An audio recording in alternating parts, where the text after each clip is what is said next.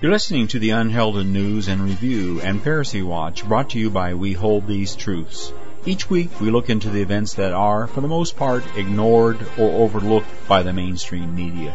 And we analyze these events. Just as in Jesus' day, Pharisees still walk the earth. Among them today are the celebrity Christians who support wars in the Middle East to protect Israel. In our Pharisee Watch portion of the program, we feature stories about the unchristlike acts of these modern day Pharisees. Our programs are led by Charles E. Carlson, the founder of We Hold These Truths and author and editor of the Pharisee Watch and unheralded news features on our website, whtt.org.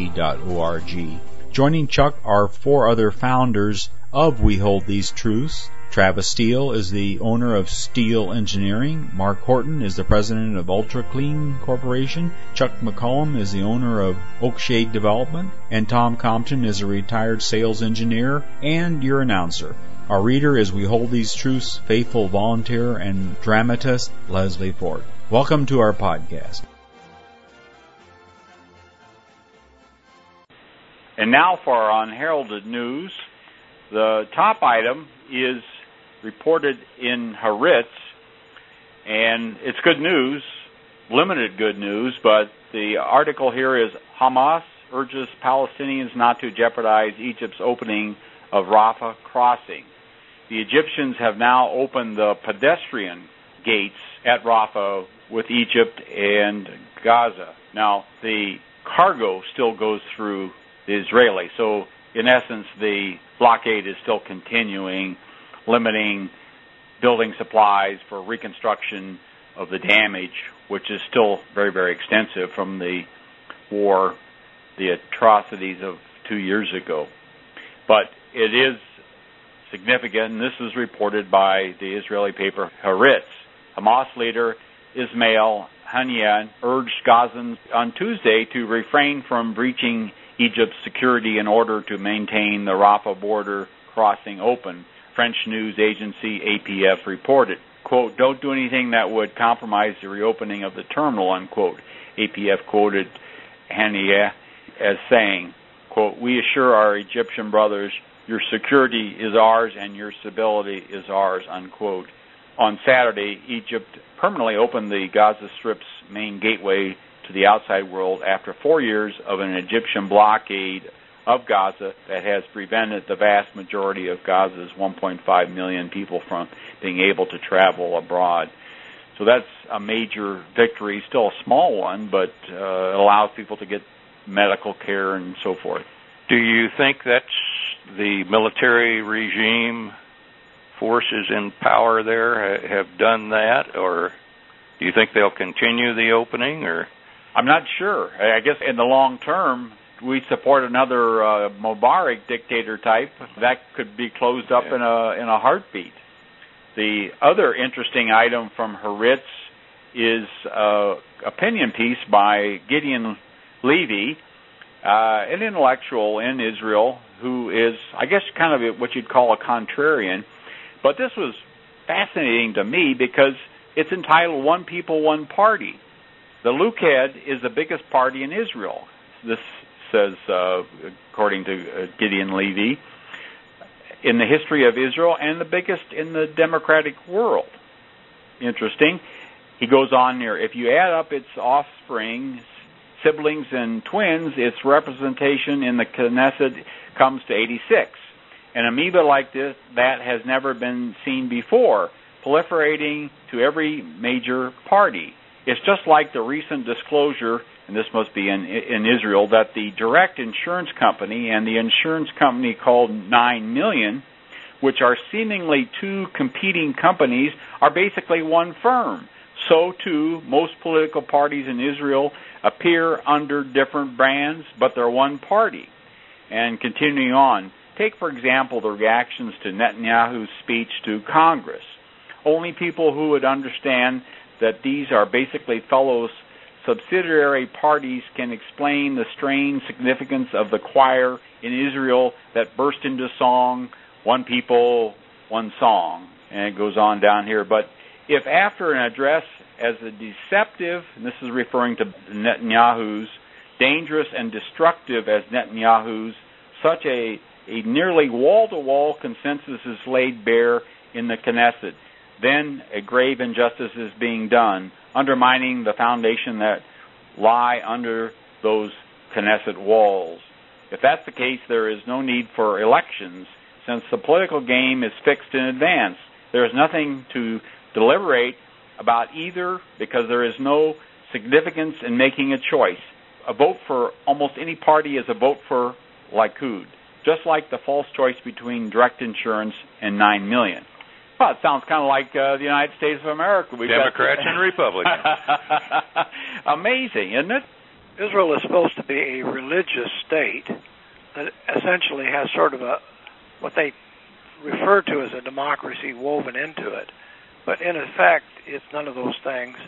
Uh, it is, as Mr. Levy comments, it is a uh, oligarchy run by some big guys, and they hassle it out between the Likud party and the Labor Party, with uh, as as he says, the Likud party uh, running things pretty much most of the time. So business as usual. Fingers on the same hand, huh? Yes. Okay, moving into our un- other unheralded news items. Chuck, tell us a little bit about consumer spending in the U.S.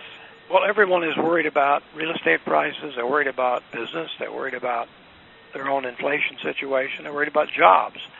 And again, our job here is to unravel these announcements that come out and to try to give a, a sort of a realistic picture of what they really mean. This one, consumer spending in U.S. U.S. probably cooled, came out in Bloomberg News uh, on May 27th, and it's caused the stock market to fire up and start going up again. U.S. consumer spending probably cooled in April, restrained by higher food prices and fuel prices, the economist said before a government report today. Now that doesn't sound good. Cooling off of the economy is not what's needed. Everybody wants the economy to get stronger. At least uh, most people think they do. Retailers like Walmart stores are feeling the pinch as higher grocery and energy bills force households to cut back on essential items. Okay, period. Then now here's the offset to all this. This is why suddenly the optimism comes back roaring back in. Federal Reserve Chairman Ben Bernanke is among the central bankers who predicts the acceleration of commodity prices will be temporary, providing some relief to Americans whose spending accounts for 70% of the economy. So he's saying don't worry about oil prices going up, don't worry about high food prices, don't worry about unemployment because this is all temporary and it's and it's all going to start settling down and nobody he never says why he thinks that or how he can possibly believe that but this is uh, simply the propaganda of the day. Now at the root of all this why are businessmen swallowing Bernanke's propaganda story? It's because we have a thing called quantum easing one which was uh, the huge spending that took place in 2008 through 2010 and then they came along with QE2, and QE2 is now running out in July. There won't be any more big spending in QE2. The Federal Reserve has simply bought up all of the government bonds that are in the marketplace that are available, and they're talking about they can't find any more because they bought them all with printed money. So when this runs out, there's fear that we would have again slip back into recession.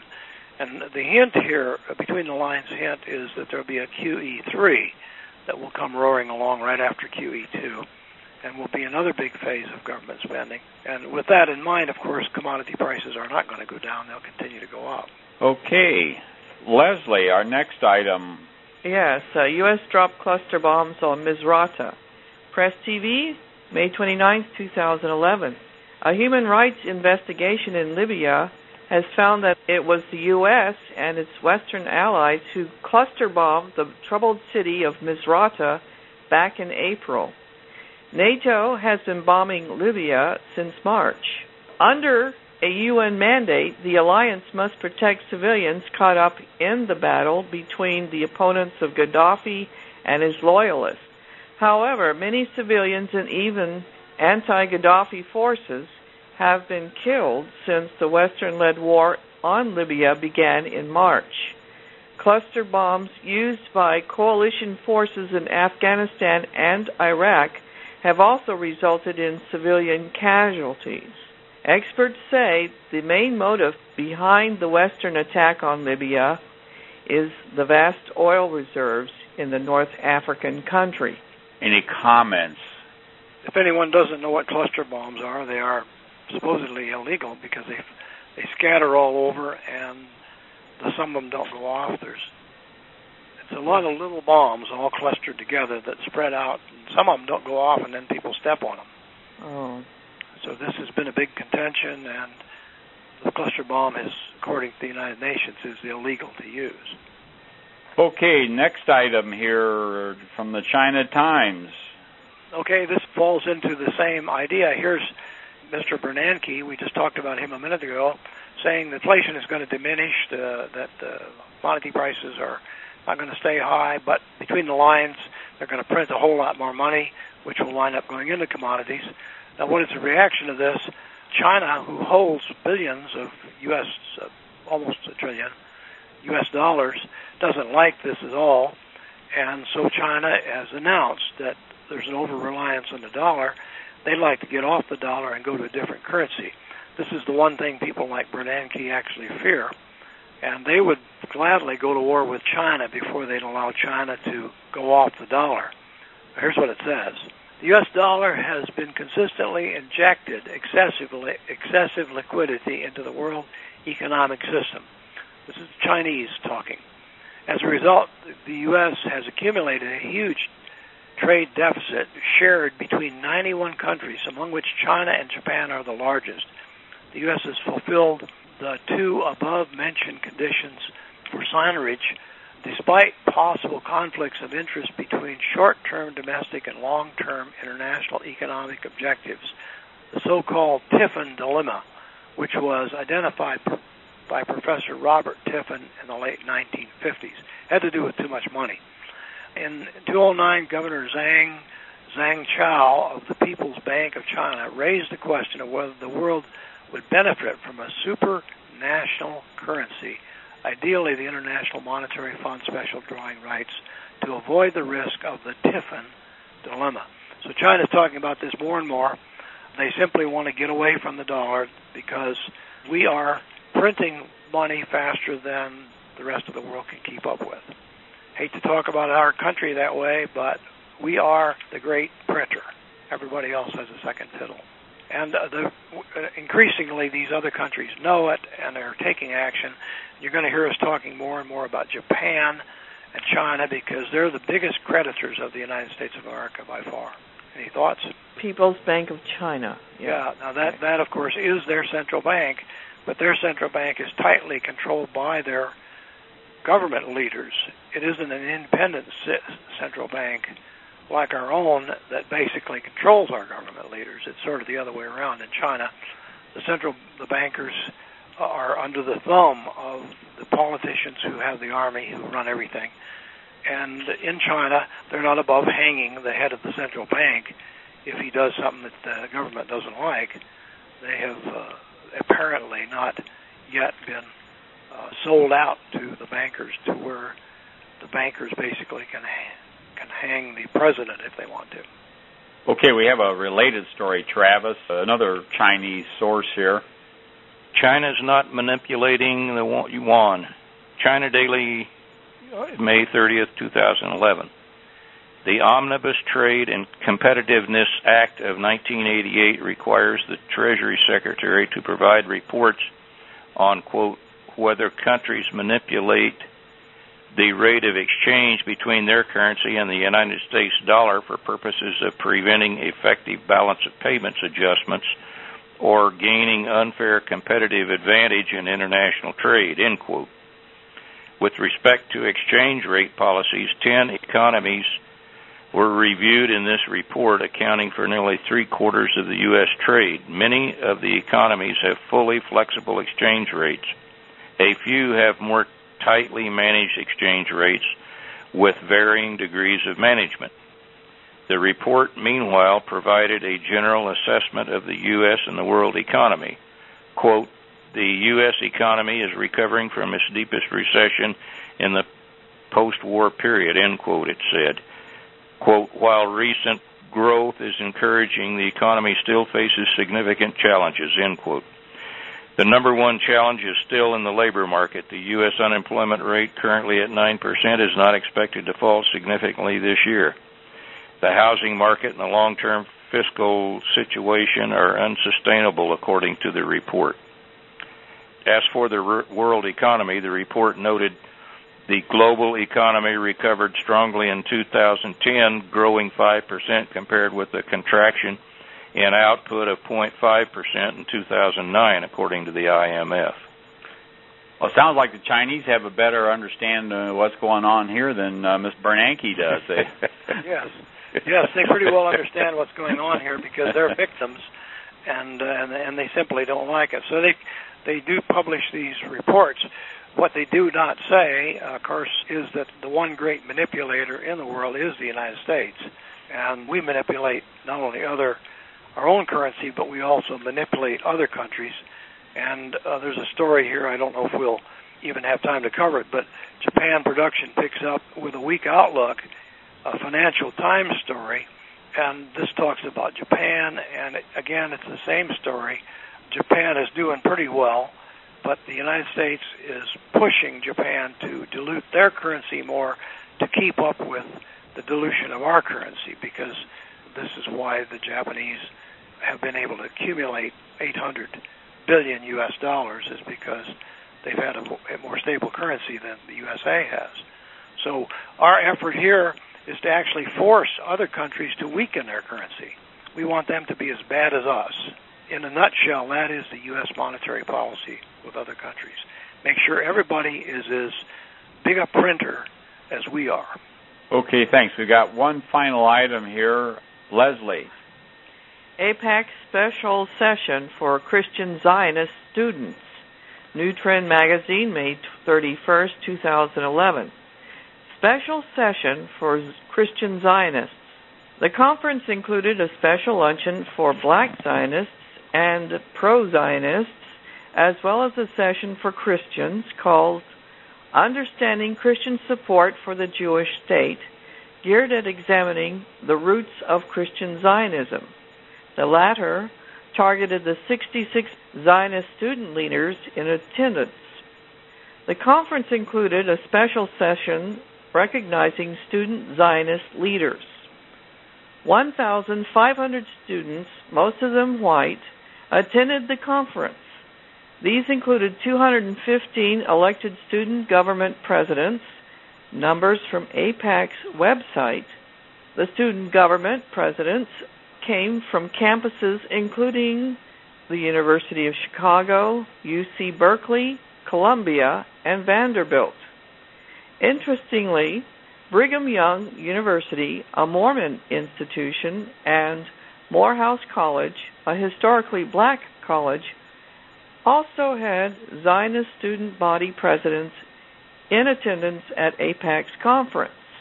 Zionist students from the University of Florida were awarded for developing new models of pro-Israel leadership on and beyond their campus and for soliciting letters of support for Israel from campus leaders as well as for lobbying local Congress members on issues of concern to the pro-Israel community.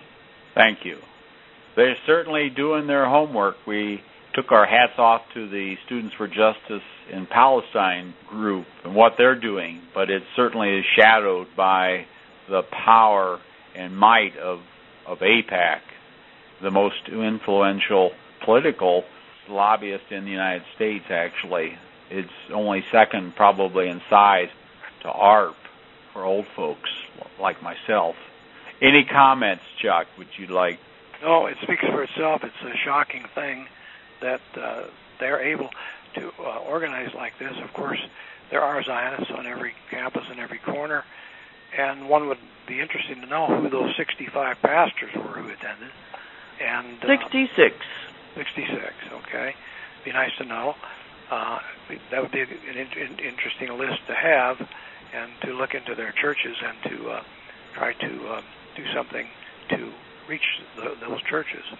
they're probably pastors who have had John Hagee's Christians United for Israel Night to Honor Israel, I would guess.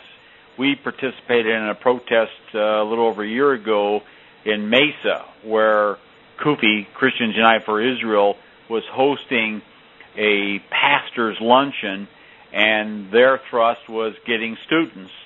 They were going to give them free tuition to courses in in Washington, their national convention. The idea was to to, to bring in, so it sort of dovetails with what AIPAC is doing here. Yeah. Many times, Romans 13 in the New Testament is used to justify wars by governments. Find out in our next week's Pharisee Watch. Does Romans 13 justify serial wars? During the Cold War era, evangelists led by Billy Graham provided public support for rearmament to protect the USA from quote unquote godless communism. Now, neo Christian churches continue to provide the only significant grassroots support for U.S. serial wars against Muslim countries. All of us need to know how Christian scripture has been misapplied and in some cases rewritten and distorted by interpretation to allow support for the USA's policies. We will take an educated layman's view of the Christian scripture that we are told allows church leaders to justify U.S. destruction of smaller and weaker Muslim countries, as well as Israel's occupation and imprisonment of 1.5 million Palestinians in Gaza. We will examine biblical scriptures as a student would be expected to study from a history or a physics textbook, deriving the meaning of thoughts from the words themselves in context with the author's stated thesis and purpose in writing the book. In other words, we will use common sense rather than any preconceived neo-Christian concepts to unravel what the authors of a 2,000 year old text meant. Thanks for listening. Be sure to tell a friend about our podcast. And please visit our website, whtt.org. You will find a wealth of information and resources like the latest Pharisee Watch and unheralded news articles.